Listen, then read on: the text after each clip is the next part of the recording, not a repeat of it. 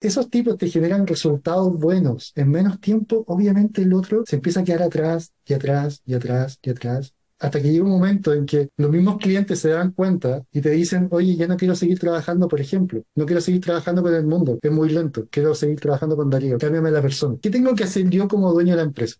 El otro día en Google me decía que el 70% sí tienen. Yo dudo que el 70% tengan. Yo creo que la mayoría no tienen. Y luego, que estén bien hechas, ese es otro tema. Y luego las redes sociales, no, pues nomás los grandotes, los chiquitos no. Yo creo que todas estas herramientas son democratizadoras porque te dan oportunidades. Entonces, ¿cómo tú como microempresario le compites a una transnacional?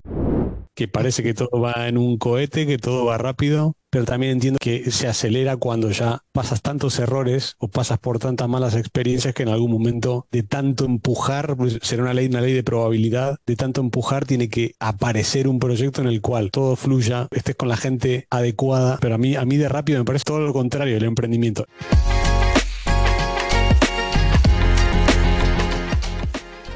Querido business, espero que hoy te encuentres bien.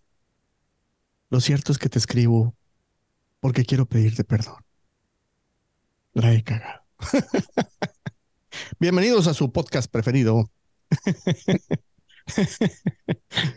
querido business, querido business, este es un podcast diferente. ¿Por qué es diferente? No lo sé todavía, pero lo va a hacer. De entrada porque parece chiste. Porque tenemos, y nada más y nada menos, qué tipo de personas. Primero que nada, una voz sexy, una persona que puede encantar camellos, un día se saluda con grandes estrellas del fútbol, el otro día está con jeques árabes, presidentes, mafiosos, de todo. Él platica con todos y a todos los encanta. La voz más sexy del emprendimiento en la industria del fútbol. Un argentino en Arabia, ya nomás por eso parece chiste esto. El señor el único señor que es capaz de escuchar podcast de emprendimiento mientras está en el banquillo de su equipo. Él es Mr. Drudy. Qué buena presentación, ¿eh? Qué buena, qué buena, presentación, como se nota que somos amigos.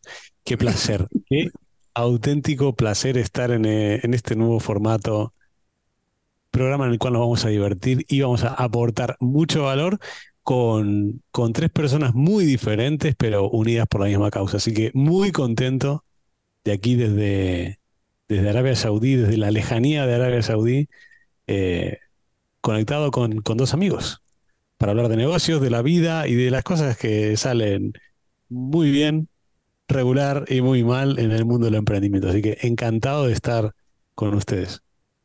Y si después de haber escuchado esa sexy voz pudiste evitar humedecerte, pues ahora vamos a la paz. Quiero que escuchen esta otra voz. Y por, insisto, parece chiste porque pues ahora es un chileno que vive en Frutilupis. O no sé cómo se llama el pueblo en el que está, pero escuchen esta voz. Inspira tranquilidad. Es la, es la paz, la gracia del Señor hecho persona. Seba, Sebastián Jara. Bueno, ¿qué tal, señores? Ya, el pueblo se llama Frutillar. Y sí, todo y al sur del mundo, al sur, al sur del mundo, un gusto estar con ustedes. Y vamos a darle un poco de, de ánimo y todo, energía a este, a este podcast. Así que, partamos. Vamos, y yo soy Edmundo Treviño, un hindú en Texas. Eh, un indocumentado. un mexicano en Texas. Entonces, ¿esto parece chiste? Pues sí, esto es Querido Business, el primer consultorio psicológico del emprendedor. Aquí vamos a desahogarnos, vamos a sacar todo lo que traemos dentro. Eh, hay un episodio cero que algún día saldrá eh, este es el uno. Algún día saldrá el cero. No estoy seguro cuándo, pero no nos pusimos de acuerdo en nada. ¿Cuánto vamos a cobrar por ese capítulo? Pues, sería bueno, ¿no? Empezar De hecho, yo, yo traigo una propuesta para arrancar el podcast, que sea un podcast de emprendimiento y negocios. ¿Qué les parece si el día que, que alguien quiera aparecer en este podcast, como va a ser un consultorio psicológico y los psicólogos cobran, pues nosotros les vamos a cobrar. Yo traigo esa propuesta. El que quiera participar de invitado en este podcast tiene que pagar. Gratis, ni invitaciones, no hay nada.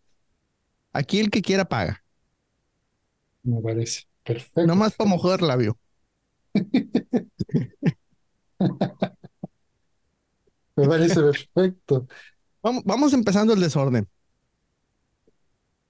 Y bueno, eh, le, hemos, le hemos llamado querido business porque después de dos semanas de estarnos peleando todos los días con diferentes nombres, el que más nos gustaba, Seba y a mí, pues aquí al Mr. Sexy no le gustó.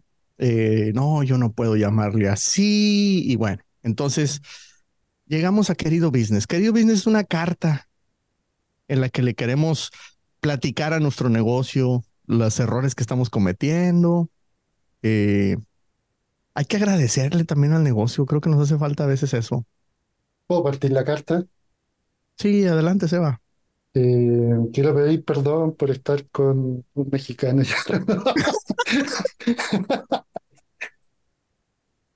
El primer error que cometí, no. Pero, pero platícalo, pues platícalo. Pero otro mexicano, no, no, no. No, no, no, la verdad, sí, como que el otro mexicano, no sé, no, olvídate de eso. Olvídate de eso. No, no, no, no va a tener menciones acá. Tampoco hago Eh, publicidad gratis, ¿eh? sí, no. No, pero ha sido, ha sido una experiencia extraña, eh, sobre todo eh, eh, emprender en proyectos que, no sé, como que siento que van creciendo muy rápido. No sé cómo lo ven ustedes. Creo que vamos avanzando muy, muy, muy rápido y 100% online, que es lo más entretenido, ¿no? Hombre, ese, ese es el, el boost de lo que nos ha juntado. A ver, a mí el emprendimiento me pasa muy lento. Yo llevo tres o cuatro, tres años y, y tengo la sensación de, de- haber empezado hace 50. O sea, es brutal. Todo me pasa eh, muy lento. O sea, yo como vivo dos vidas, vivo la vida, la vida fútbol y la vida emprendimiento, que es, obviamente es muchísimo más nueva, a mí me da la sensación de que mi vida emprendedora va muy lenta, hasta ahora. Y hasta ahora no digo eh, los últimos seis meses, digo ahora las últimas tres semanas, que parece que todo va en un cohete, que todo va rápido, pero también entiendo que es que se acelera cuando ya pasas tantos errores o pasas por tantas malas experiencias que en algún momento de tanto empujar, pues será una ley, una ley de probabilidad, de tanto empujar tiene que aparecer un proyecto en el cual todo esté rodado, todo fluya, eh, esté- estés con la gente adecuada. Y, pero, pero a mí, a mí de rápido me parece muy, todo lo contrario el emprendimiento, excepto este proyecto, que ya iremos hablando, todo lo que hay detrás, por qué nos hemos juntado. eh, no va a ser un, un monólogo de humor semanal solamente, eh, pero hablar- hablaremos de todo lo que nos ha unido y, y con eso la gente que nos escucha va a, lo va a entender y se va a poder sumar a lo que estamos haciendo, que, es algo bastante, bastante, bastante bonito, bastante grande y bastante innovador. Pero ya te digo, a mí de rápido me parece todo lo contrario. Quiero ponerle un dato nomás, un dato que acabo de ver en el grupo de WhatsApp que, que tenemos. Eh, el grupo Global fue creado por Edmundo el 4 de julio. O sea, en dos días más cumplimos seis meses. Y ya estamos pa- y pasamos por el Albacete, que lo de Global TV, que de lo... O sea, Ya imagínate la tuvimos, velocidad. ya, ya tuvimos y cerramos un canal de televisión. Ya tuvimos. Ya nos asociamos con un club de fútbol. Ya lanzamos portales de noticias. Ay, sí. Estoy como, estoy como el meme ese que dice, estoy cansado, jefe.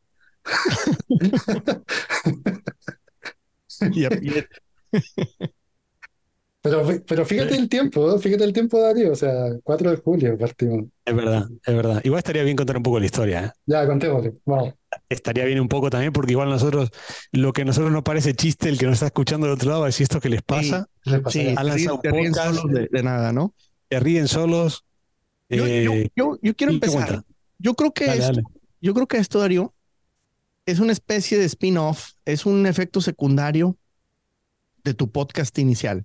Yo, yo siempre he insistido un poquito en eso, que nos unió mucho tu podcast, Emprende Fútbol Club, eh, eh, digamos, es la prehistoria de lo que es este podcast. Sí, total. De, de, de ahí sale una comunidad interesante. Yo no sé qué tantos emprendimientos salieron, pero yo recuerdo en alguna de las pláticas, porque hemos platicado mucho en pandemia los tres, ustedes dos no se conocían, pero Seba y yo nos juntábamos los sábados, tú, Dari y yo a veces nos juntábamos, no sé, a tal hora, era tu madrugada, para mí era las cinco de la tarde, y platicábamos de fútbol y lo que fuera, y el emprendimiento y bla, bla, bla. Y, y recuerdo mucho hace como dos años nuevos, nos platicamos que la meta era no tener metas, sino tomar acciones. Y, y Sí. tú me dijiste, no puede ser, yo tengo la misma meta. Este, y, y empezamos a poner en acción cualquier cantidad de locuras. Bueno, creo que de ahí empieza esto, para empezar, ¿no? Eh, Seba y yo nos reuníamos los sábados por ahí de media mañana eh, en pandemia a platicar de cómo nos fue en la semana. Este, a, a llorar penas, este, me fregó no sé quién, o, o no me salió bien esto, o fíjate que estoy intentando esto. Y una de las cosas que decidimos intentar en conjunto fue una idea de él. Seba dijo, me gustaría ayudar a alguien. Y agarramos un chavito y le empezamos a dar mentoría cada semana o cada 15 días. Y eso es algo que yo disfruté mucho porque lo hicimos sin fines de lucro, nunca le cobramos nada, nunca dijimos nada a nadie más que nosotros mismos y lo tratamos de ayudar. No sé en qué quedó el proyecto porque él se desapareció. No sé si lo tronamos económicamente o nuestros consejos fueron muy malos. No, la verdad es que no sé qué pasó con él. Tengo mucho que no hablo con él. Pero la simple plática de qué estamos haciendo nos daba muchas ideas. Y yo, y yo siento, Seba, que, que de cierta manera con mi inquietud te retaba a, ah, pues déjame averiguar esto. Pero al mismo tiempo tú me salías con cosas nuevas y yo, no, pues las quiero implementar, ¿no? Porque como dijimos con Darío, vamos a tomar acciones. Entonces, esta, ya había una conexión, por así decirlo. Entonces Darío un día me habla y me dice, oye, inteligencia artificial. Quiero ver qué hacemos de inteligencia artificial con los clubes de fútbol porque nadie está haciendo nada y tú, tú, tú, tú, tú, tú, tú. Y yo me quedé pensando, ¿y yo qué sé de inteligencia artificial? Nada. Espera, hago un inciso. Eh, esto, esto fue en verano. Esto, esto fue finales de junio. Sí, Además fue un día para mí fue muy significativo porque estaba haciendo las maletas, bueno, haciendo una mudanza bastante grande de Albacete, estaba dejando el, el, el, el departamento donde vivía, lo cual era un poco hasta triste porque era una especie de cerrar una etapa de un, de un año muy bonito. Y mientras hacía la mudanza, escucho un podcast de inteligencia artificial de un chico jovencito que ya estaba implementando, que ya estaba implementando, ya había creado startups a través con inteligencia artificial y fue cuando te escribo. Te digo, mundo, hay que hacer algo, hay que hacer algo para impulsar clubes de fútbol con inteligencia artificial o im- im- impulsar negocios, creo que fue lo que, lo que hablamos. Y ahí nace todo. Que, cu- ¿cuándo, cuándo fue, Seba, que hicimos el grupo? 4 de julio. 4 de julio. Perfecto, pues esto, esto fue el 30 de junio, o sea, eso Claro. fue hace nada. Para que vean un poco también, para que la gente que nos escucha entienda, un entienda la dimensión de la velocidad, lo que comentaba Seba antes, de lo que estábamos haciendo. Dale, Mundo, dale, te he cortado ahí, pero que era, era No, importante. no, eh, eh, eh, es, es padre conocer la- el dónde estaba cada quien, ¿no? Y entonces, casualmente, días an- antes, Seba me había platicado, estoy haciendo algunas cosas con inteligencia artificial. Seba, ya no me acuerdo ni siquiera qué estabas haciendo. No, yo tampoco. El caso es que mencionaste algo en una de esas pláticas que tenemos ahí informales, eh, eh, un día me dijiste, y cuando Darío me pone este reto, dije, ¿y yo qué traigo a la mesa? O sea, pero, pero me encanta el, bueno, pues vamos a averiguar. Entonces le platico a Seba y le digo a Darío, ¿sabes qué? Tengo un amigo que está haciendo estas cosas, ¿por qué no platicamos mejor con él? Y, y, y ahí es donde nace inclusive una empresa, ¿no? Primero un grupo de WhatsApp, eh, que nos tardamos en decidir el nombre eh, de- del proyecto o algunos días, y de ahí nace Global. Y nace como un portal de noticias eh, en sociedad con un club de fútbol.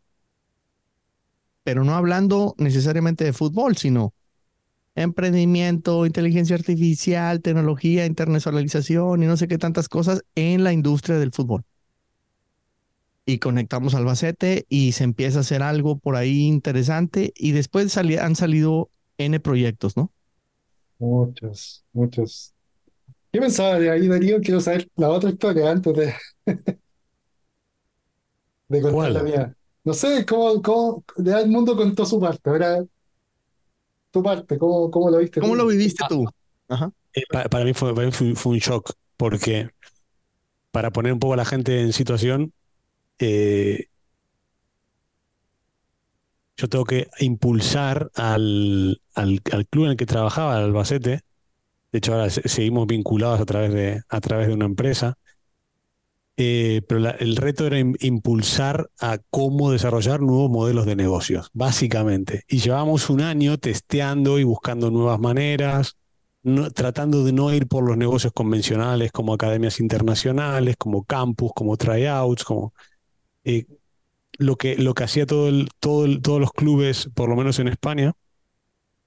Y fuimos testeando diferentes vías de negocio. Y cuando empieza a finales de la temporada pasada, eh, febrero, marzo, que fue cuando a mí me llega la primera noticia de la, existencia de ChatGPT y me empieza a dinamitar el cerebro, ahí es cuando se, a mí se me, inyecta el veneno de decir, acá está pasando algo grande, desconozco el qué, el cómo, eh, lo único que veo es una foto muy grande de un, de un, de un nuevo mundo, muy, muy parecido a, la evolución que vivimos con la, con la, con la aparición de las .com en, su momento.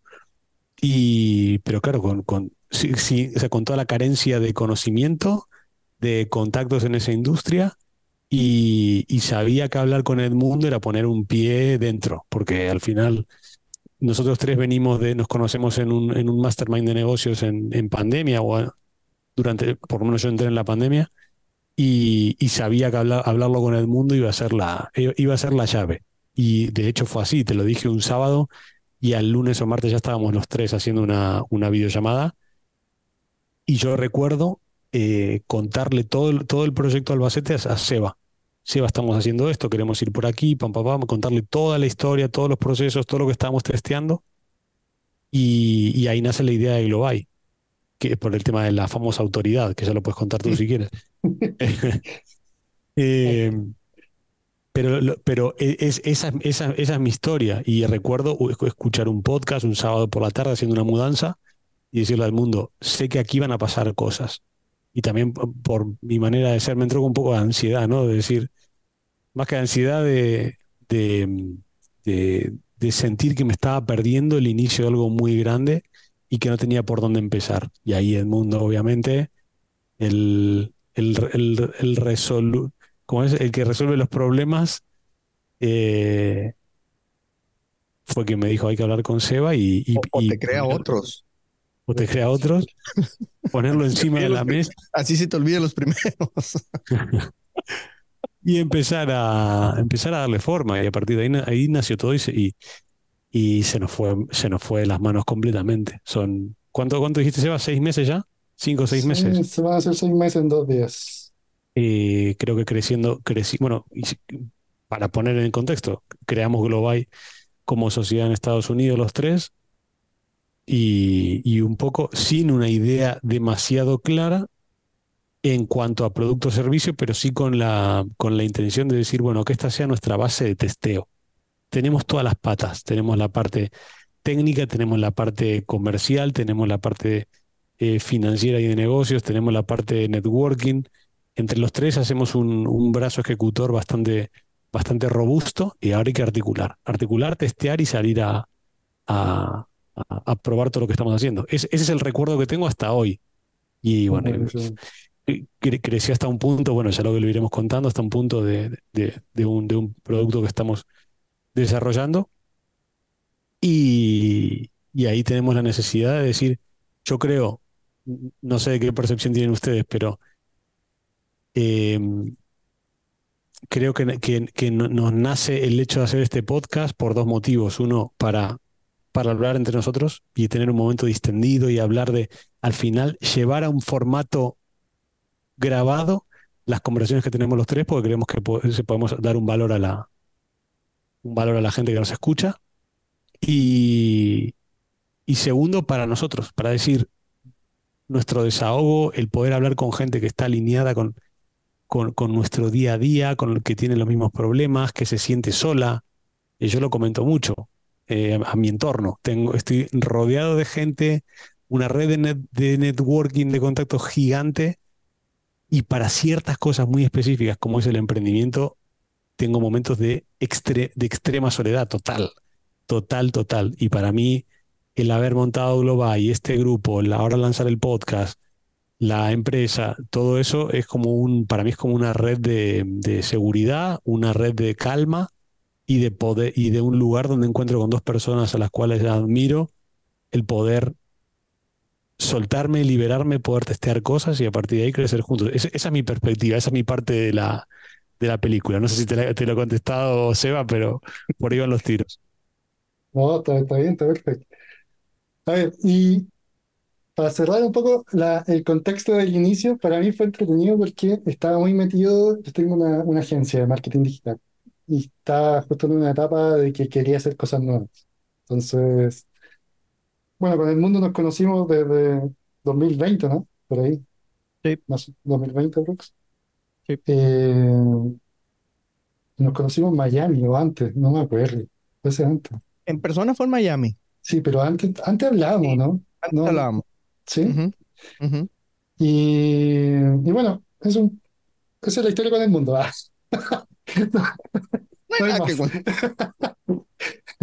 Muy, muy profunda, gracias por tu relato. Gracias. No, no, no. Eh. Pero mi historia contigo.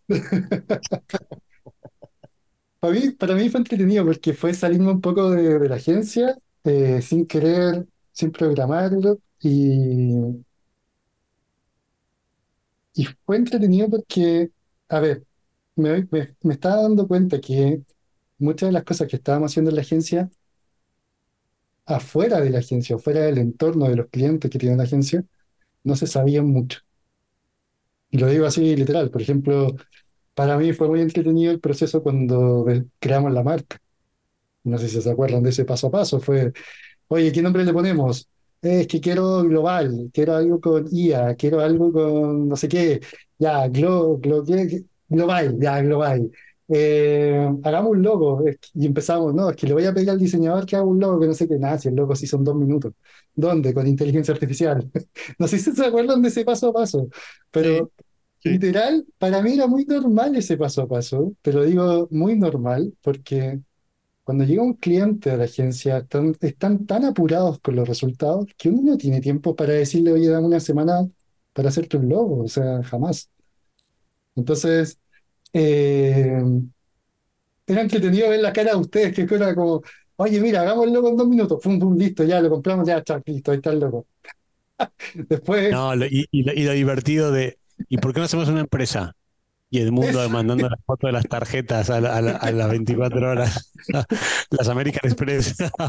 Oye, es que es fecha que no me creen. Hay gente que dice que, que soy mentiroso, que no sé qué, pero esta empresa es la que tiene el récord de rapidez en apertura en mi experiencia personal. Habrá alguien que, que la haya hecho más rápido, pero esta empresa se abrió en menos de 24 horas. O sea, mandamos registrar el nombre en el estado. Para los que no sepan los pasos para abrir una empresa en Estados Unidos, aprovecho. Tienes que mandar, eh, primero que nada, revisas en el estado de tu preferencia si el nombre está disponible. Lo hice. Eh, lo hicimos en línea porque nosotros ya tenemos un, un, portal donde te conectas, pagas creo que un dólar e inmediatamente te dicen está disponible, no está disponible, ¿no? Pum. Entonces ya tenemos el nombre. Entonces, ¿qué hacemos? Mandamos, ya habíamos decidido entre nosotros que iba a ser una corporación tipo C, puede ser el LLC, lo que tú quieras, pero entonces llené el formato de, de los artículos de incorporación y lo mandé al Estado. Pagas un fee porque te lo hagan express. Pues me contestaron en menos de 24 horas. Entonces, como yo tengo la fortuna de estar aquí de hindú en Estados Unidos, eh, pues ya tengo un número de seguro social. Entonces, con ese número de seguro social, te metes a la página del IRS y como yo estoy como representante, por así decirlo, de la empresa, aunque también obviamente ustedes son socios, eh, pues en menos de 10 minutos tienes el número de contribuyente, el EIN, el Tax ID. Perfecto. Eso se lo mando al banco en friega. Obviamente ya tenemos contactos con el banco. Me abren la, la chequera en cuestión de, no sé, dos horas. Pero al mismo tiempo, a mí se me ocurre, porque ya íbamos a empezar a pagar, no sé si el dominio de la página, ¿verdad, Seba? Entonces, en lugar de, de usar una tarjeta personal, eh, pues yo hablo inmediatamente American Express, pero en lugar de llenar la, la solicitud en línea, hablé, porque ya tengo otras tarjetas de otros negocios. Entonces hablo y hago todo el proceso y ya, ah, congratulations, este, ha sido aprobado y no sé qué tanto rollo. Entonces me aprueban. Ah, no, pues genial. Pues te va a llegar la tarjeta en cinco o siete días, lo normal, ¿no? Perfecto. A la media hora me llega un correo electrónico de ellos y me dicen, ah, aprovechando que ya fuiste aprobado, pues te quiero mandar una tarjeta electrónica digital por si necesitas empezar a hacer eh, compras en línea. Entonces, Seba empieza a comprar el dominio y que vamos a comprar no sé qué y el hosting, tuf. O sea, en 24 horas ya estábamos gastando dinero a nombre de la empresa con la tarjeta de la empresa. O sea, eso, yo tengo, eso tengo en la memoria que todo eso pasó como en una hora. Sí, o sea, una vez que recibimos la, una vez que recibimos la, la, la respuesta del Estado, es todo así, tú, tú, tú, tú, tú. Para mí fue todo en una hora, en una reunión, así como que estuviéramos ahora y fue como ya, el nombre está, el logo está, la empresa está, cómpralo aquí, pum, ya, y nos vamos a construir la página y el día siguiente ya estamos listos. Ya. ¿Sí o no? Sí. Tengo ese recuerdo. Vamos a, les expliquemos un poco cuál va a ser el formato de querido business para ir situándonos. Sí, de, dónde, ¿De dónde va a salir el, el contenido, las cosas de las que hablemos? Porque tampoco quiero asustar a la audiencia y que piense que vamos a hablar de, de la, las penas del emprendedor solamente, porque hay mucho más detrás. Sí. ¿Quién lo explica? A ver. Dale, el mundo. Bueno, mira, Primero que nada, sí, tenemos que hablar de, de, yo creo que hay muchos podcasts, o más que podcasts, creo que hay muchas redes sociales presumiendo. O sea, haz esto y hazte millonario. Ah, ching, ¿y por qué no lo has hecho tú y no te has hecho millonario? O sea, de esos eh, falsos mesías, pues hay muchos, ¿no? Este, en, en muchos rubros eh, dentro de, del, del mundo empresarial, emprendimiento, llámale como quieras.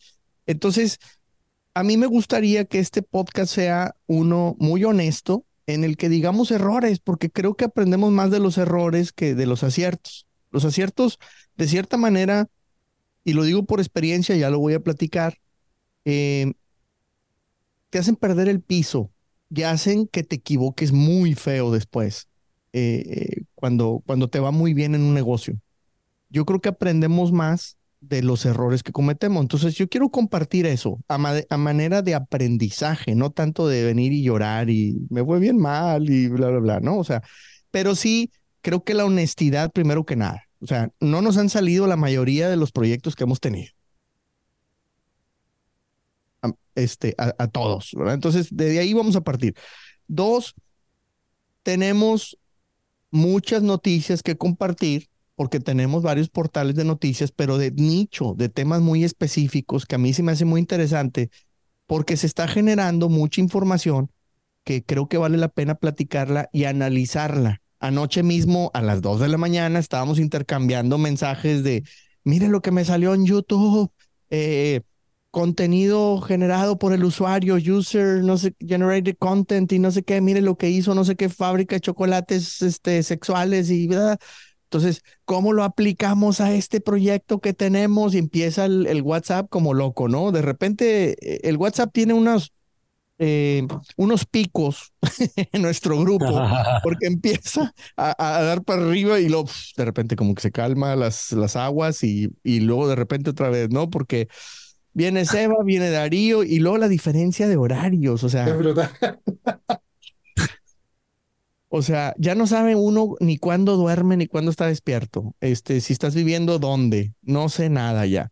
Entonces vamos a platicar de, de ese tipo de cositas, de las cosas que estamos implementando Y pues también vamos a platicarles, obviamente, de, los proyectos que estamos haciendo. Yo creo que es muy bonito documentar un proyecto. Y pues lo vamos a, lo vamos a hacer de cierta forma aquí.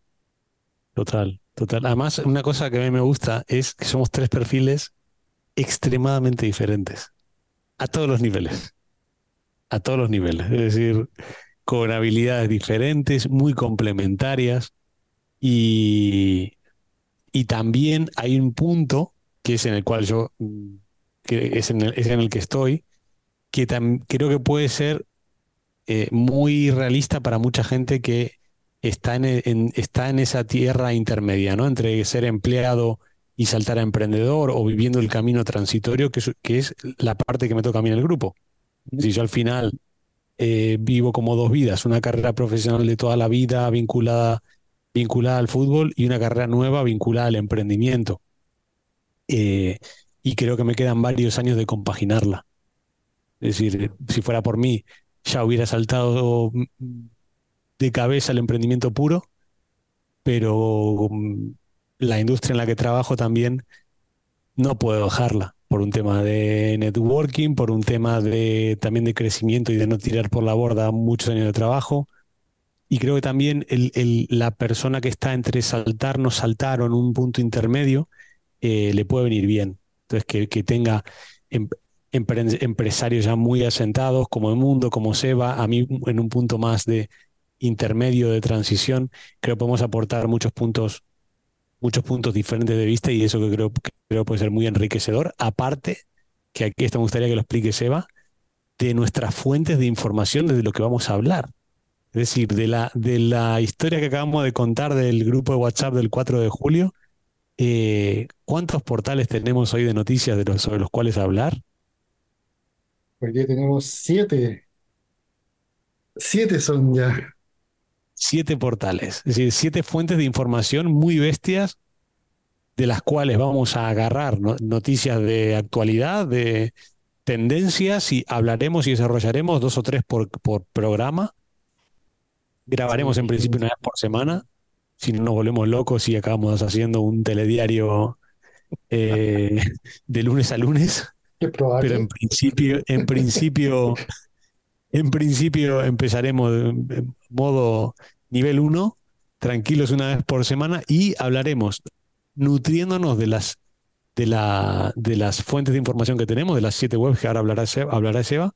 Vamos a elegir las más importantes y las vamos a llevar al mundo terrenal, a lo que nos pasa a nosotros y a compartir con ustedes eh, la actualidad de lo que estamos viviendo y, y que eso sirva también un poco de, ejemplo de aprendizaje o de que se nutran de nuestros propios errores para que quien esté emprendiendo del otro lado pueda, pueda, pueda no equivocarse.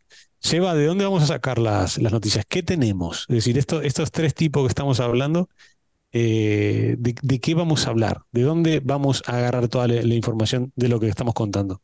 A ver, en el, menú trae, tenemos global.club, tenemos temas de marketing temas de mascotas. A ese nivel de nicho estamos, para que tengan una idea. Eh, tenemos temas de rankings, también a nivel mundial. tenemos temas de emprendimiento, también tenemos amantes de las trocas o camiones, depende de, dónde se lea. Y eh, ahorro personal, todo el tema finanzas que a Darío le encanta últimamente. Está muy metido en el mundo de las finanzas. Muy metido. Eh, no, tenemos muchas notas. Por ejemplo, hay una que, que, me llamó la atención, el tema de esta ley que se publicó en Brasil. No sé si la vieron. Una ley que se escribió con inteligencia artificial y ahora es ley en Brasil. No sé si lo vieron por ahí en, en las noticias les cuento detalles de eso. Cuéntala, cuéntala, cuéntala, cuéntala para que nos entiendan. Ya. Eh, podemos dejar, Seba, para de corte, podemos dejar todo lo que estamos lo que estamos diciendo, todas las webs de las que, de las que estamos hablando, que las has pasado, eh, lo has contado por encima, lo, podemos lo vamos a dejar en la descripción del podcast para que los oyentes vayan a visitarla, se vayan familiarizando, se vayan quedando con sus nichos, y, y vayan viendo de dónde sacamos la información nosotros. Cuéntanos, Eva, lo de la, la ley de Brasil. Ya vale, mira, la ley eh, en principio se redactó 100% con ChatGPT y es una ley de la capital de Río Grande del Sur, Río Grande do Sul. El mundo, tú sabes portugués, ¿cierto? Siempre he tenido esa confusión, algo tienes que ver con Brasil, Río Grande do Sul. ¿sí? Sí sé. Eh, eh, es un, es un portuñol medio afavelado, pero Afavelado. eh, nun- nunca fui a la escuela. Lo que pasa es que fue una época de mi vida que viajaba una vez al mes a Brasil. O sea, em, ¿qué sería? 2010, 2009, por ahí. Una semana al mes la pasaba en Sao Paulo. Entonces, aunque no quieras, aprendes muy rápido. Vale, vale.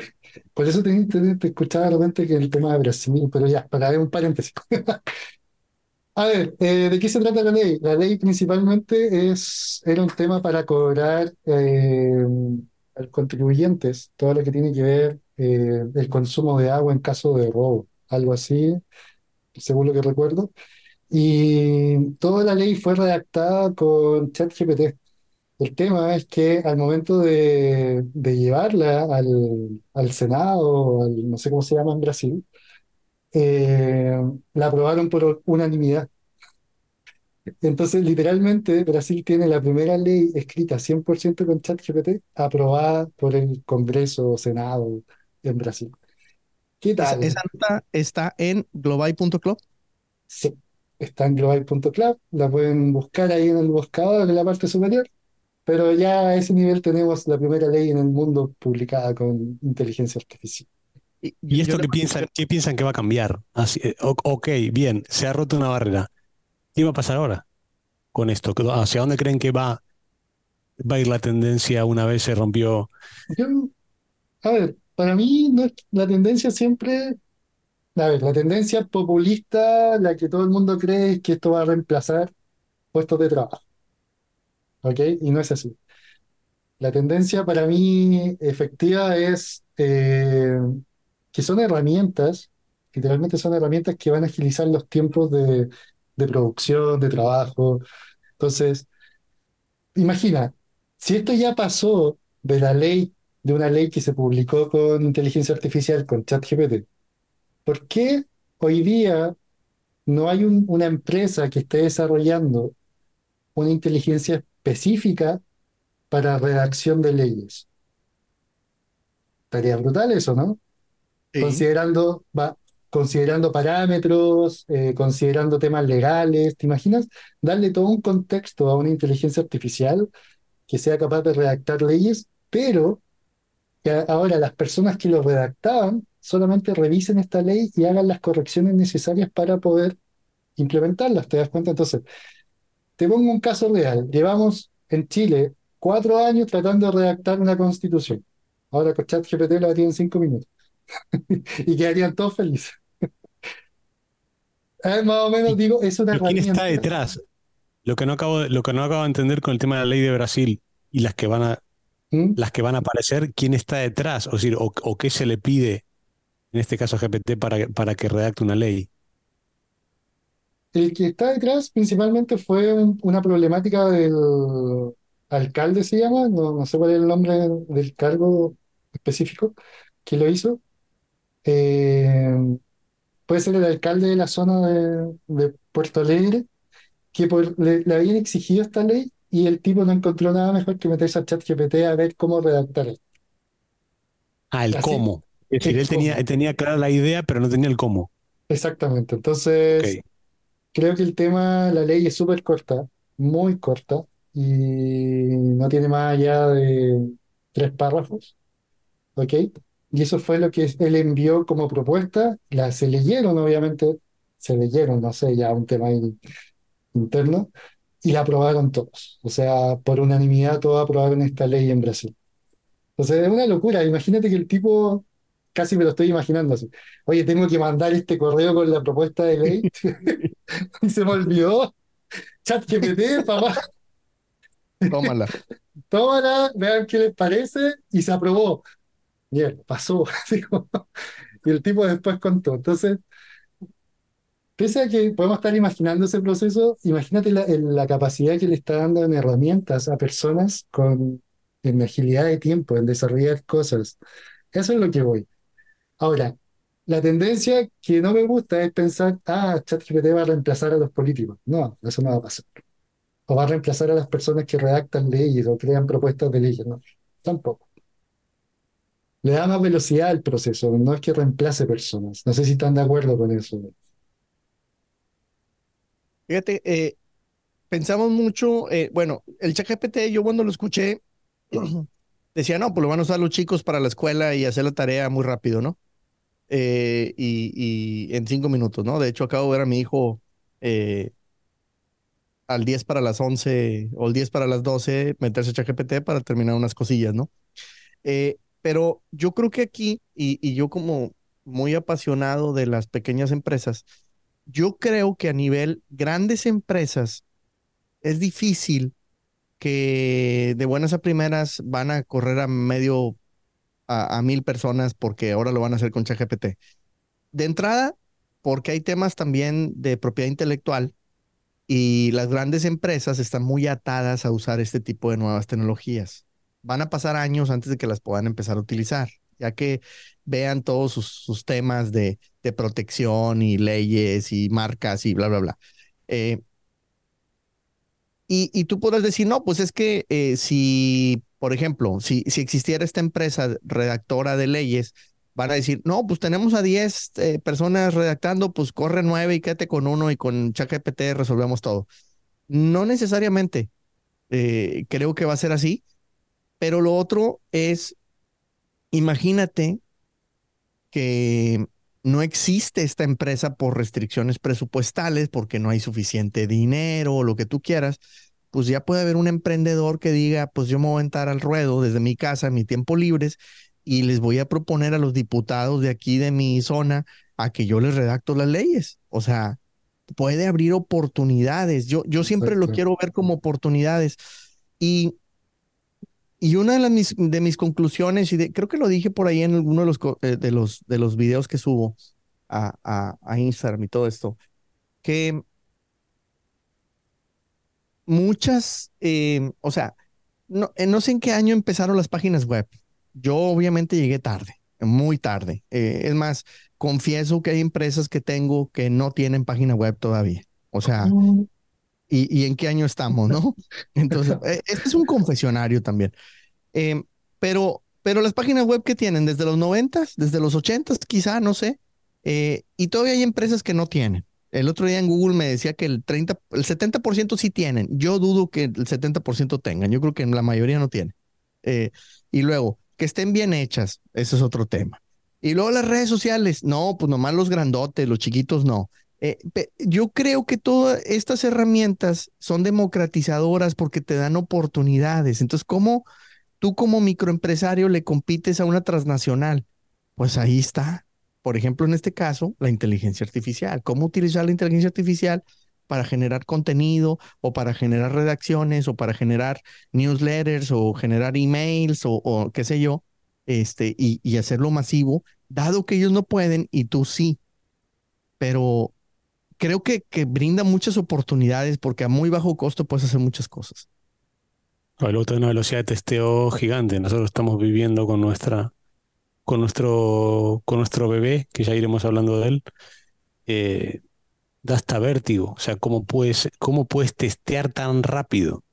Y ahí un poco lo que decías tú de, de las pequeñas empresas. Las pequeñas empresas pueden ser desde una persona sola o como un grupo como nosotros, nosotros tres, en los cuales no solamente aceleramos a través de la tecnología, sino también de la poca burocracia.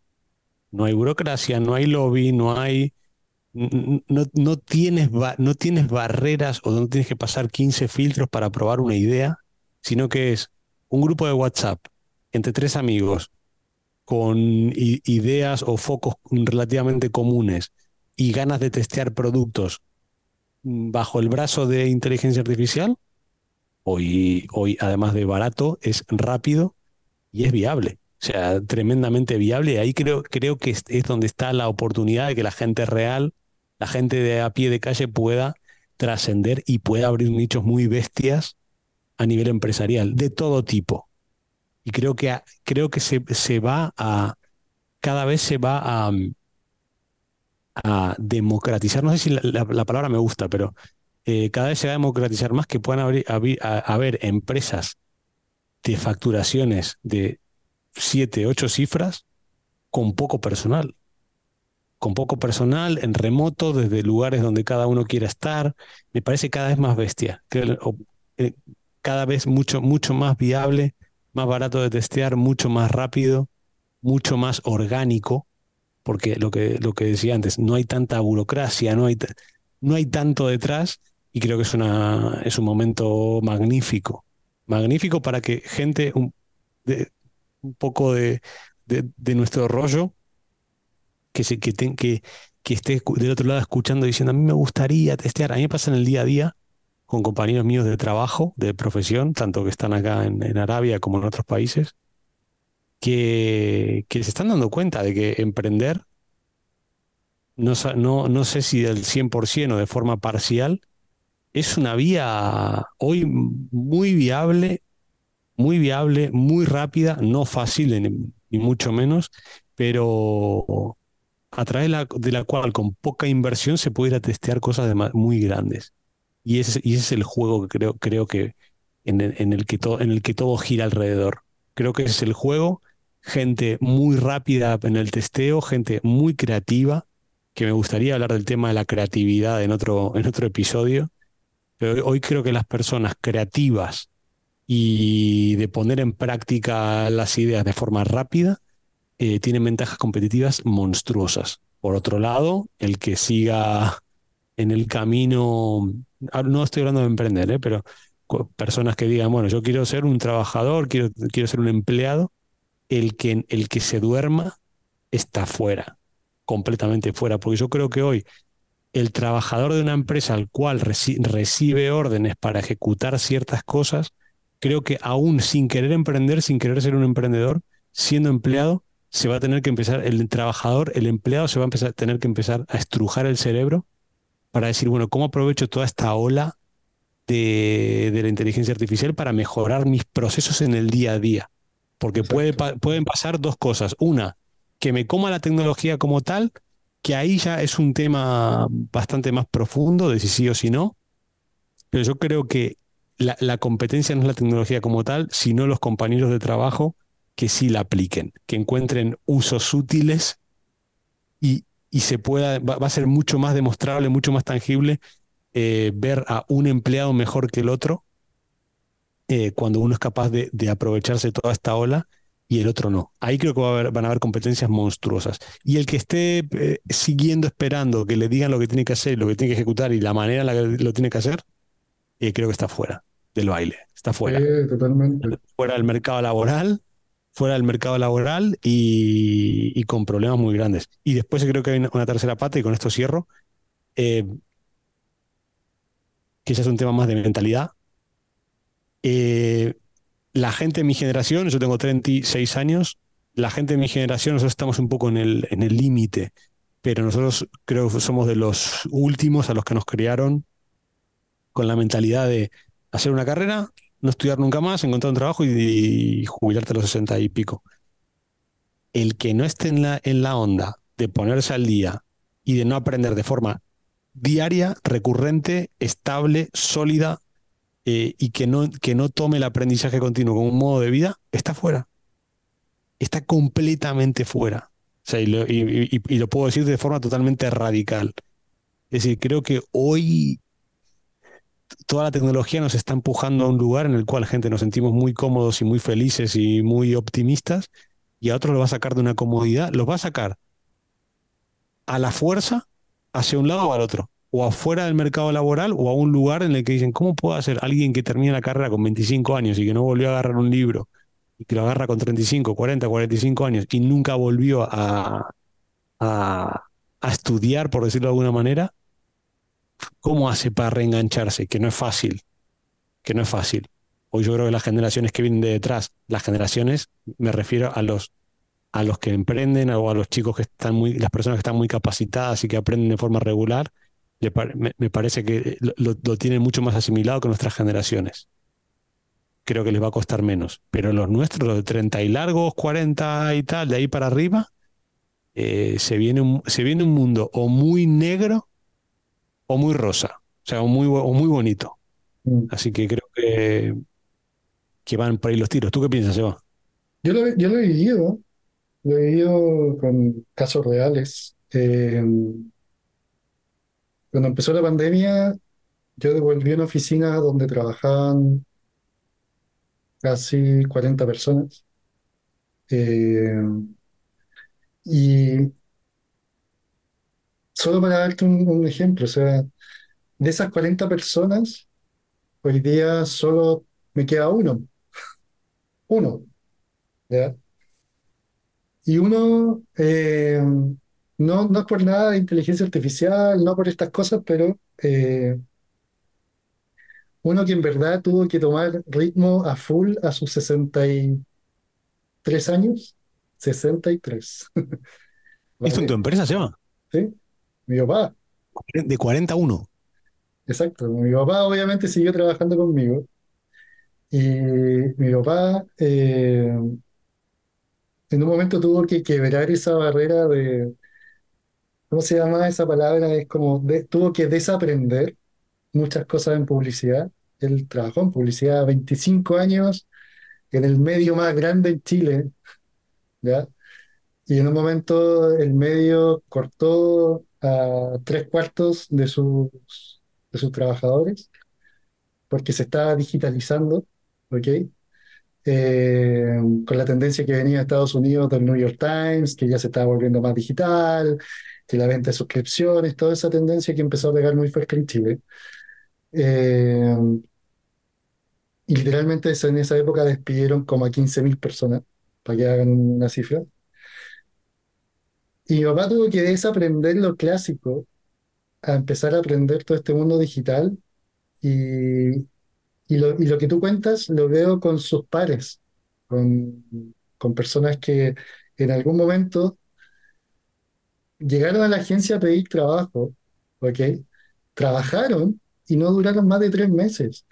¿Por qué? Porque estaban acostumbrados a que llegara una empresa y les dijeran, usted tiene que hacer esto. Paso uno, paso dos, paso tres. Y eso lo va a repetir toda su vida hasta que se jubile. ¿Ok? Pero nunca fue así en la agencia. En la agencia siempre el ritmo fue muy distinto. Fue el ritmo de los clientes llegan con problemas y nosotros tenemos que buscar soluciones muy innovadoras a esos problemas, porque si no, nos empezamos a aparecer a las agencias que te venden siempre el mismo producto. Es como, tengo sed, te vendo una Coca-Cola, te vendo la Coca-Cola, te vendo la... No, no es eso, tengo que vender el concepto, tengo que vender la solución. Y eso súmale ahora a la otra generación que tú hablabas, la más joven. Eh, en mi caso también, y con mi papá al lado, que ha sido todo un mundo ver a sus padres, personas que no han querido aprender, que se han quedado en el, olvido. Hay otros casos que sí han, se han metido profundamente a aprender, muchísimo. Y, y lo comparo con los más jóvenes, el hecho de que hoy día llevamos dos años, eh, tres, tres años trabajando remoto, 100% remoto. Y ese tema de que te evalúan por resultados es esencial. O sea, yo no veo a nadie trabajando. Hace tres años no los tengo presencialmente al lado mío, algo que en las empresas grandes ocurre mucho. O sea, es como, si no te veo trabajando es que no estás trabajando. No sé si te pasa eso. Eh, hoy día para mí eso no existe. O sea, para mí es, te evalúo según los resultados que logras. Entonces, ese, ese, eso que suena muy simple, en verdad tiene una presión enorme para los que están ahí, porque si llega alguien de tu mismo equipo, que, por ejemplo, dos personas que saben de campañas digitales o redes sociales, pero uno de los dos sigue estudiando, aprendiendo, sabe de tendencias, sabe los cambios que van teniendo las cosas. Además, da soluciones en términos de inteligencia artificial. Oye, es que ya, por ejemplo, no tengo que hacer un post escribiéndolo. O sea, voy a ChatGPT y le pido 20 posts en un segundo. ¿Te das cuenta? si esos tipos te generan resultados buenos en menos tiempo, obviamente el otro se empieza a quedar atrás y atrás y atrás y atrás, hasta que llega un momento en que los mismos clientes se dan cuenta y te dicen, oye, ya no quiero seguir trabajando, por ejemplo, no quiero seguir trabajando con el mundo, es muy lento, quiero seguir trabajando con Darío, cámbiame, cámbiame la persona. ¿Qué tengo que hacer yo como dueño de la empresa? El mundo, lo siento, no te puedo seguir pagando, chao, que te vaya bien. ¿Cuál es la queja del mundo frente a ese proceso? No, es que la inteligencia artificial me reemplazó. No, es que tú no seguiste estudiando, porque las cosas van tan rápido que tú te quedaste en un proceso que aprendiste hace una semana y para ti fue como, ese es para mí el proceso de éxito. Ok, y te lo aprendiste y no quisiste actualizarlo. En cambio llega otro, uno que tiene cinco años menos que tú, o diez años menos que tú, que recién salió de la universidad, o que incluso ni siquiera ha terminado de estudiar, que son muchos, ¿vale? Y los tipos están tan acostumbrados a que cada semana sale algo nuevo, que te lo digo, el gerente general de hoy día de Movistar en Chile es un tipo que tiene 36 años, tu misma edad. Y el tipo está ahí porque tiene esa mentalidad de estar aprendiendo, aprendiendo, aprendiendo. O sea, lo que acabas de decir es tan esencial, es tan esencial hoy día para tener éxito, que si hoy día te, tienes la fórmula del éxito, en dos días esa fórmula del éxito ya no funciona. Es así. Completamente. Y después había, había un punto Perdona, Ward, cierro. Eh, la semana pasada eh, estaba escuchando un podcast de, no me acuerdo qué empresa estaban hablando, y, y fíjense cuán difícil se puso el mercado laboral para la gente que no, que no se forma, que decían, el teletrabajo es lo peor que le puede pasar a una persona que está acostumbrada a que le digan lo que tiene que hacer. ¿Por qué? Porque al final, ok, no hay oficinas, haces teletrabajo, te, te evalúan por resultados, y luego, si ven que alguien no funciona, pueden contratar, las empresas pueden contratar. Eh, yo lo digo porque mi base está en España. Era una empresa española en este caso. Decían, si en España le estoy pagando a un empleado 2.000 euros al mes y hay uno que es mejor en Argentina que cobra 400, al final tienes doble competencia. Tienes la de no haberte formado, la de no subirte la ola tecnológica, eh, ya no hace falta que vengas a trabajar eh, y encima puedo contratar a alguien más capacitado por la cuarta parte del dinero que, por el cual te contrato a ti, no sé, se, viene, se, viene, se vienen cosas muy grandes. Ya, pasaron. un segundo, Darío, un, segundo, Esas cosas ya pasaron, Darío. Esas cosas en pandemia explotaron muchísimo. Pero hay algo, hay algo que en el teletrabajo le duele mucho a ese tipo de personas, que es el dato. Entonces, fíjate que en las oficinas pasaba mucho el tema del relato. No, es que yo trabajo, llego todos los días temprano a la oficina y soy el último en irme, y te cuentan un relato, y como que antes todo ese proceso al jefe o el dueño de la empresa era como, sí, ¿sabes qué? Esta persona trabaja porque justamente lo veo hacer lo que me está diciendo. Un relato. Pero hoy día en teletrabajo, el dato es tan certero que es como, oye, tu KPI de resultado frente a, los, a los clientes es, no sé, bajaste un 15%. Bye, que te vaya ahí. No está siendo efectivo. Me estás costando más caro de lo que me están pagando los clientes. O sea, ya no es, me da lo mismo lo que puedas contar, hacer, lo que hagas, no. Hay un tema que hoy día estamos trabajando con números y, una frase para terminar y te paso el... Eh, cuando yo salí del colegio, quise estudiar Derecho. Estudié leyes, ¿vale? Estudié cuatro años leyes. Y, y, quise estudiar leyes porque no me gustaban las matemáticas. Mira, mira la, tontera. ¿Vale? Eh, mi papá un día, contando, conversando en la, en la casa, quiso estudiar publicidad por lo mismo, porque no le gustaban mucho los números, la matemática, entonces le gustaba la publicidad. Una, en un, hace poco estábamos cenando y llegó mi mamá y dice, oye, ¿cómo le ha ido en la agencia? Bien, todo bien. Y, me acordé de eso y les digo, oye, ¿quién lo diría? Hoy día la publicidad, las leyes y todo eso son, es pura matemática, pura matemática. Hoy día estamos calculando la publicidad en base a retorno de inversión, KPIs, de cantidad de impresiones dividido por cantidad de clics. Y aquí estamos. Aquí estamos, entonces finalmente una persona que está trabajando y te llega a decir, no, es que yo todos los días llego temprano a la oficina, da lo mismo. Hoy día, ¿cuánto generas? ¿Cuánto cuestas? ¿Tengo inversión en el negocio? No, no hay inversión, es gasto. Chao, que te vaya. ¿Sí o no, don el mundo Triviño?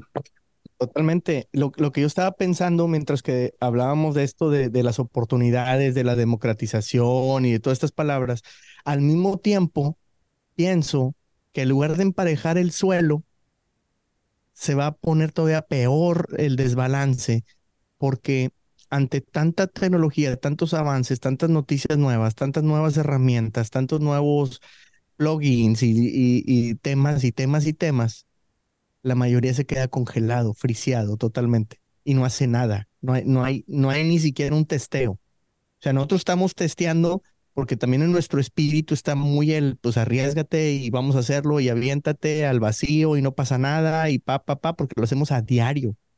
La mayor parte de la población no es así. Entonces, no sé si les haya pasado, pero en muchas ocasiones yo he sentido que estoy al borde, pero no del precipicio, bueno, del precipicio sí, pero también estoy al borde de algo muy grande. A veces siento que estoy a un pasito de que, ¿sabes qué? Si se da esto, no sé qué pueda pasar con mi vida al grado que me ha dado hasta miedo de tanto éxito que puede haber. Y, y ahorita traigo como tres proyectos tan grandes que siento que estoy muy cerca de eso otra vez. Ya lo he vivido varias veces en mi vida. Este, pero porque lo estás intentando. Pero también volteo a ver el 99.99% de la gente no intenta nada. Pero Entonces, antes salía Instagram y dos años después salía o Facebook y luego tres, cuatro años después fue Instagram y luego cuatro, cinco años después fue no sé qué. Ahora son por semana o por día todos estos cambios. Entonces, yo creo que va tan rápido que, es- que va a congelar más a más personas en lugar de, de dejar que, que, que, ah, bueno, pues podemos competir contra los grandotes. Lo vemos que sí se puede porque lo estamos haciendo o lo, estamos intentando, pero la mayoría siento que se quedan amarradísimos de tanto miedo que da el intentar. sí. Sí, totalmente. Lo que pasa es que ahí uno, uno piensa, eh, hay un dato muy bueno que es cuántos teléfonos existen hoy día en el mundo versus cantidad de personas. ¿Ya? Existen más teléfonos que personas. O sea, es un dato certero. Ah, Eh, casi creo que son como 3.1 teléfonos por persona en el mundo. yo Que, traigo dos. ya, hacerte un dato. Eh, y, y yo sé que muchos quizás no estén de acuerdo con lo que voy a decir, pero creo que tienes razón en que en vez de emparejar, esto se va a separar mucho más, ¿vale? Eh, y se va a separar porque justamente los que se queden abajo no quieren aprender, están congelados, todo. La oportunidad está y está accesible. Y así como tienen un teléfono para meterse a YouTube, para meterse a Instagram, para meterse a Facebook, en esas mismas redes sociales encuentran todo lo que hemos aprendido hoy día en este último año. O sea, no es que yo me haya metido a Harvard a estudiar inteligencia artificial, no. YouTube, encontré un tipo en TikTok que me metió el tema en la cabeza, empecé a probar, eh, busqué información en internet y pum, me puse a probar. Ahí está la oportunidad y creo que ese es un punto que, que si esa diferencia grande se ve, se nota, es porque la oportunidad no la tomaron ya, listo, te quedaste atrás. Así lo pienso yo de, plano. ¿ya? No sé, Darío, Qué, qué importante, qué importante, estoy pensando en lo que estás contando, porque a ver, esos tres somos, estamos, eh, eh, nuestro bando está muy claro.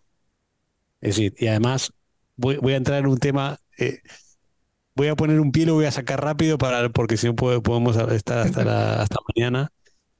Eh, también las, las políticas globalistas van a hacer que la gente que no quiera trabajar trabaje cada vez menos. Sí, con las pagas universales y con toda esta nueva movida y la agenda y tal, eh, creo que se va a poner mucho más fácil para la gente que sí tenga la capacidad y tenga las ganas de querer hacer cosas. Ahora bien, ¿cuán importante es estar bien rodeado? ¿Por qué?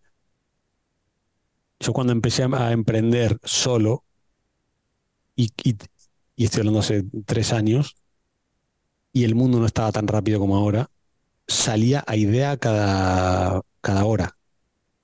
Idea y testear y qué pasa así, y además con la sensación, no sé si equivocada o no, de la que tiene el mundo de vas tan rápido que estás, estás con, con un vértigo y una, y una adrenalina de decir, es que estoy a un paso de, de saltar 150 mil niveles a un lugar que desconozco completamente, para bien, para bien y para mal, pues siempre estás en el precipicio a punto de ir a la bancarrota, entonces en ese juego estás en, un, en, una montaña rusa de emociones.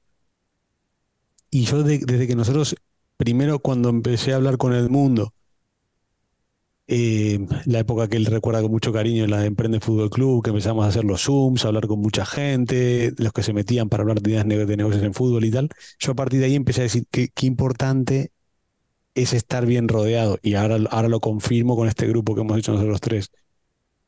Porque si no tienes a alguien que te diga, tranquilidad, tranquilidad, vamos a testear esta, idea una semana más, no cambiemos, no peguemos otro otra volantazo porque hemos leído un artículo que dice que si vamos por aquí, se juega un vértigo brutal. Y creo que nosotros nos, hacemos mucha compañía, eh, tanto para acelerar más las pajas mentales o las ideas locas o para decir, bueno, ok, pero ¿y ahora qué hacemos? Y tuvimos una charla maravillosa la semana pasada respecto a uno de los proyectos que estamos haciendo, que en media hora salieron 180 ideas sobre el futuro del proyecto.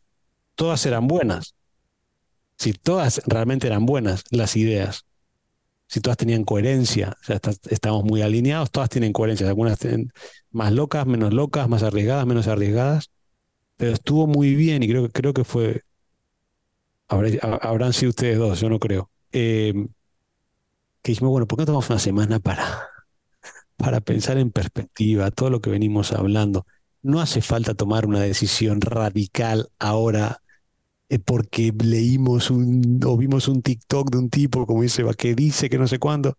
Qué importante es la compañía, y yo creo que voy a levantar esa bandera en, este, en, este, en, todos los podcasts que grabemos. El estar acompañado. De, sobre todo las personas que quieran emprender. Emprender o intraemprender. Es decir, emprender dentro de la empresa en la que están. Que, que, que busquen a la persona o que busquen, no, pero que traten de rodearse de gente sana, de gente que estén pasando por lo mismo, eh, porque, porque te va a hacer, primero, primero de la parte personal, sentirte arropado, que creo para el emprendedor es fundamental, que no somos superhéroes. Bueno, algunos, algunos sí. Eh,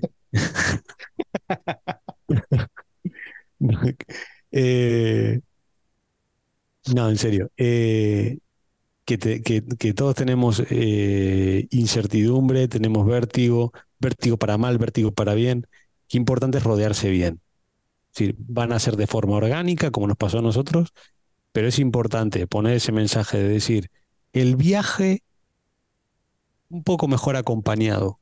Es decir, solo para algunas cosas, para ir más rápido, para saltarte burocracias, pero cuando, a la hora de hacer un proyecto ya mediano o grande, voy, con gente que está alineada, que busca lo mismo, porque te va a permitir primero desahogarte desde la parte, desde el punto de vista personal y después tomar mejores decisiones o mejor, con mejor consenso que tomándola solo. Entonces se viene, a mí me, me, fascina lo que estamos viviendo, me fascina la época en la que estamos viviendo, además que creo que nosotros los 30 y largos, 40, 40 y largos, y cincuentones nos agarran un lugar en el cual ya cometimos muchos errores. No nos agarra con 20 años, que ya yo me, pienso en la gente. También me gustaría tener 20 años por otro lado, ¿eh? para vivirlo desde otro foco, pero creo que nosotros ya lo los que ya pasamos esa, esa fase de 20 a 30, nos agarra con mucho más empaque, mucho más sólidos, con muchas más responsabilidades, no tan, no tan alocado. Y, me fascina, me fascina, me pone contento, veo oportunidades, cada centímetro que miro veo una oportunidad y creo que em, nosotros que estamos los tres juntos con el, con el foco muy claro, creo que, que nos hace muy bien que, que nos acompañemos. Después ya veremos los resultados, pero yo creo que en el mood, en la, en la manera en la que nos hemos puesto de decir, vamos a crear soluciones tecnológicas para empresas, pum, pum, pum, pum, pum, hablaremos de esto en otros episodios. Con ese foco yo no sé si va a ser un producto o el otro, pero comparto lo que dice el mundo. Siempre me, levanto todos los días pensando de que estamos a un clic de, de algo muy grande, extremadamente grande. Y eso puede ser que eso extremadamente grande no pase o pase dentro de un año, de dos, de diez o de veinte. Pero para el cómo afrontar el día a día creo que ayuda un montón. Porque es bonito, esa esperanza real, no es, uy, qué bueno, me levanto a ver si me gano la lotería, tengo esa sensación de que estoy a un número de ganarme la lotería. No, no es así, es, estoy haciendo tantas cosas a tanta velocidad con gente que tiene el culo pelado en emprendimiento que estoy, estoy un clic de, de, pasarme el juego. Y está bueno. Está bueno. A mí me gusta. A mí, a mí me pasa, y aquí viene un poco de lo entretenido de este, de este trío. A mí me pasa al revés de ustedes dos.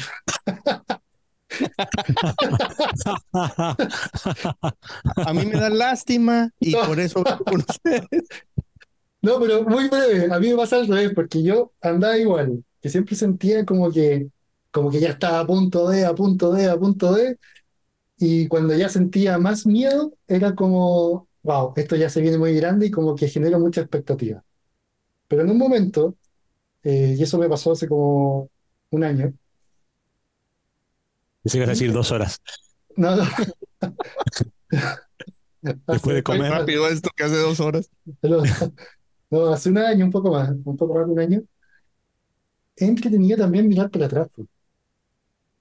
Ver para atrás porque eh, eso es lo que me entretiene hoy día, más que estar esperando como ese sentimiento de, que ya se viene algo grande, lo espero cada vez menos, o sea, ojalá venga lo más pronto posible, pero ya como que dejé de esperar, porque me concentro en acelerar y más que despertar en la mañana y decir, oye, voy, voy a punto de llegar a dónde, o sea, estoy a punto de llegar al lugar que estoy imaginando, me levanto pensando en lo que ya he construido para atrás.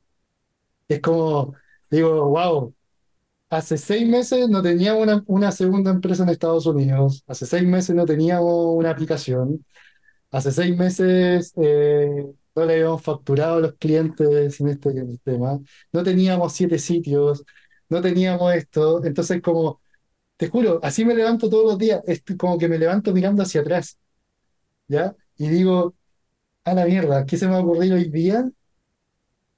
Que mañana me voy a levantar y decir, ah, genial, lo tengo, otra cosa más que podemos contar en el... mañana, ¿te das cuenta? Es como que lo veo al revés, ya. Es que eh, lo que ha pasado últimamente es que vamos tan rápido que se nos olvida valorar lo que ya logramos. Exacto. Y, y ahí hay un avance bien fuerte. Fíjate, ayer y creo que el sábado hace dos días, no me acuerdo. El caso es que llevo dos, tres días viendo videos míos de cuando empecé a publicar. Y, y de entrada dije, qué malos videos. O sea, en buena onda, ni los disfrutaba, este, ni, ni, y ahora que los veo digo, no, o sea, yo no los volvería a publicar. Eh, eh, eh, o sea, no los volvería ni a editar igual, o sea, hay que hacerlos completamente. Entonces te das cuenta también del crecimiento que has tenido como persona. Total. hay un aprendizaje, la experiencia, todo eso eh, es brutal, o sea, pero no nos damos cuenta y por eso también pienso que a nuestro querido business tenemos que agradecerle. Sí. Eh, eh, porque nos quejamos mucho de lo que no tenemos, pero deberíamos de agradecerle al negocio por lo que tenemos. De entrada, hoy me levanté a las 10 de la mañana y nadie me reclamó nada. O sea, me, me, desvelé, me levanté a las 10, me fui al gimnasio todavía descarado eh, eh, y llegué a mediodía a mi oficina, a mi cueva. Nadie me reclamó nada. Y lo que es mejor, el negocio, bien o mal, está caminando. Ah. O sea, eh, entonces ahí hay, un, ahí hay algo muy potente que deberíamos de agradecerle. Y todos tenemos algo que agradecerle a los que tenemos negocio eh, porque algo bueno te ha aportado. No, no han sido puros desveladas, no han sido puros eh, problemas, no han sido puros estreses, también ha habido cosas positivas y sobre todo creo que hay un, un, un, un gran aprendizaje, un gran eh, desarrollo personal. Yo para, para lo que dice Seba, lo que dice Seba, se lo me gusta eh, en esta época del año. Yo desde hace muchos años, muchos, eh, hago sobre octubre, noviembre, diciembre, hago, hago planificación del año siguiente y hago el balance del año. De varias maneras, escritas, luego o solamente mentales, casi siempre escritas. Y a mí me gusta el parar, sobre todo a final de año, y decir, qué bueno, poco lo que decía Seba, ¿no? Hace seis meses no tenía esto, hace seis meses no tenía esto. Este año, yo cuando miro, o en mi, por ejemplo, en mi, mi caso en 2023, es un año impresionante, impresionante, pero lo, lo valoro ahora, que estamos ya en diciembre. Antes no. Si tiene que ser en diciembre, a finales de noviembre, decir, uff, qué año, qué año. Incluso algunos que, no fueron tan bien, siempre sacando del lado positivo, pero a mí no me gusta ir, como dicen eso de que no, no puedes conducir mirando siempre el retrovisor. Entonces el retrovisor yo lo miro de vez en cuando y sobre todo suele ser a final de año y está bueno, está bien lo que, lo, lo, que plantea Seba, porque es como, qué loco, es decir, lo que hablamos, ¿no? Empresa en Estados Unidos, tantos sitios, tantos clientes, qué bestia. Pero eh, me sirve más como parámetro que como, que como impulso. A mí el impulso me, me, me, es mirando hacia adelante, pero está bien, está bien. Es que Yo velo, ahora porque... velo, velo, velo, desde otro punto de vista, ¿no? Desde tu propia experiencia. Estás en Arabia ahora. o sea, ¿cómo llegaste a Arabia? Y mira para atrás, y eso para mí es como súper motivador, decir, mira, mañana vamos otro día más, o sea, es como fue un, otro día más. ¿Dónde partiste Sí, el año? ¿Dónde partiste el año? ¿Dónde estabas en enero, el primero de enero del 2023? En Albacete, ¿Y a dónde estás ahora a 20, perdón, 4 de diciembre? 4 de diciembre, en Arabia Saudita. No, muy bestia, muy bestia, muy bestia. Además que no, ta- tampoco lo esperaba, fue un, cambio muy, muy grande. También la explosión de la Liga Árabe, entre comillas, nadie la esperaba. Este año se convierte en la segunda liga que más invierte del mundo. Eh, la manera en la que vengo aquí es una llamada. Yo estaba en una casa de campo prácticamente sin cobertura un domingo y el lunes viajo. Sí, sí, esas cosas son muy salvajes, muy. Pero ya te digo, es para analizarlas en un momento de... Ahora estoy- lo voy a disfrutar. Diciembre lo voy a disfrutar para decir qué bueno, qué año y sobre todo para planear el que viene. El que viene tiene que ser más salvaje, más bestia, más grande y, y, y todo lo, todo lo bueno que pueda, que pueda hacer de lo que dependa de nosotros. Y por nuestra parte, para tirar para adelante a full. Pero me gusta, me gusta, me gusta el, de- el debate que se abre. Y fíjense que todo esto sale de una noticia de global.club, que es uno de nuestro primer portal. Empezamos hablando de la, de la ley brasileña y terminamos en, en los objetivos anuales. Es muy bestia, es muy bestia. Eh, vamos cerrando, chicos. Eh, Sí, Porque sobre ya todo porque pasaron los 10 minutos que nos pidió Seba que durara el podcast. sí, hay que decir que Seba quería programas de 10 minutos. Bueno, algún día. Algún día grabaremos un podcast express. Los TikToks van a ser de 10 minutos. Sí. Ya son de 10 minutos, Dios mío. ¿Cu- ¿Cuánto duró el primer episodio? A ver, desde que estamos grabando. Llevamos como una hora y media, aprox, ¿no? Sí, pues bueno, pues con esto cerramos, querido business, por esta ocasión. Cerramos el consultorio psicológico de emprendedores. Buenísimo. Y se ¿Dónde, dónde lo van a escuchar? Chile, ¿Dónde lo van a escuchar? ¿Eh? Eso. ¿Dónde lo van a escuchar? ¿En qué plataformas? Eh, que le en vamos todas, en Todas. todas. solo audio. Solo audio. Una de las pocas cosas que estuvimos de acuerdo es que no va a haber video, solamente audio. Totalmente, sí. Para, para, Porque- para poder es, eh, disfrutar de esa sexy voz de, de- de Darío, la, la, la, la paz que transmite Seba, Eh, entonces, pues tiene que ser solamente audio. Spotify, Apple Podcasts, Google Podcasts, por todos lados. Y ya subiremos fragmentitos, pero sin imagen, a todas las redes sociales. Síganos, compartan, denle like, escúchenos, por favor, querido pod- que este querido podcast que se llama Querido Business.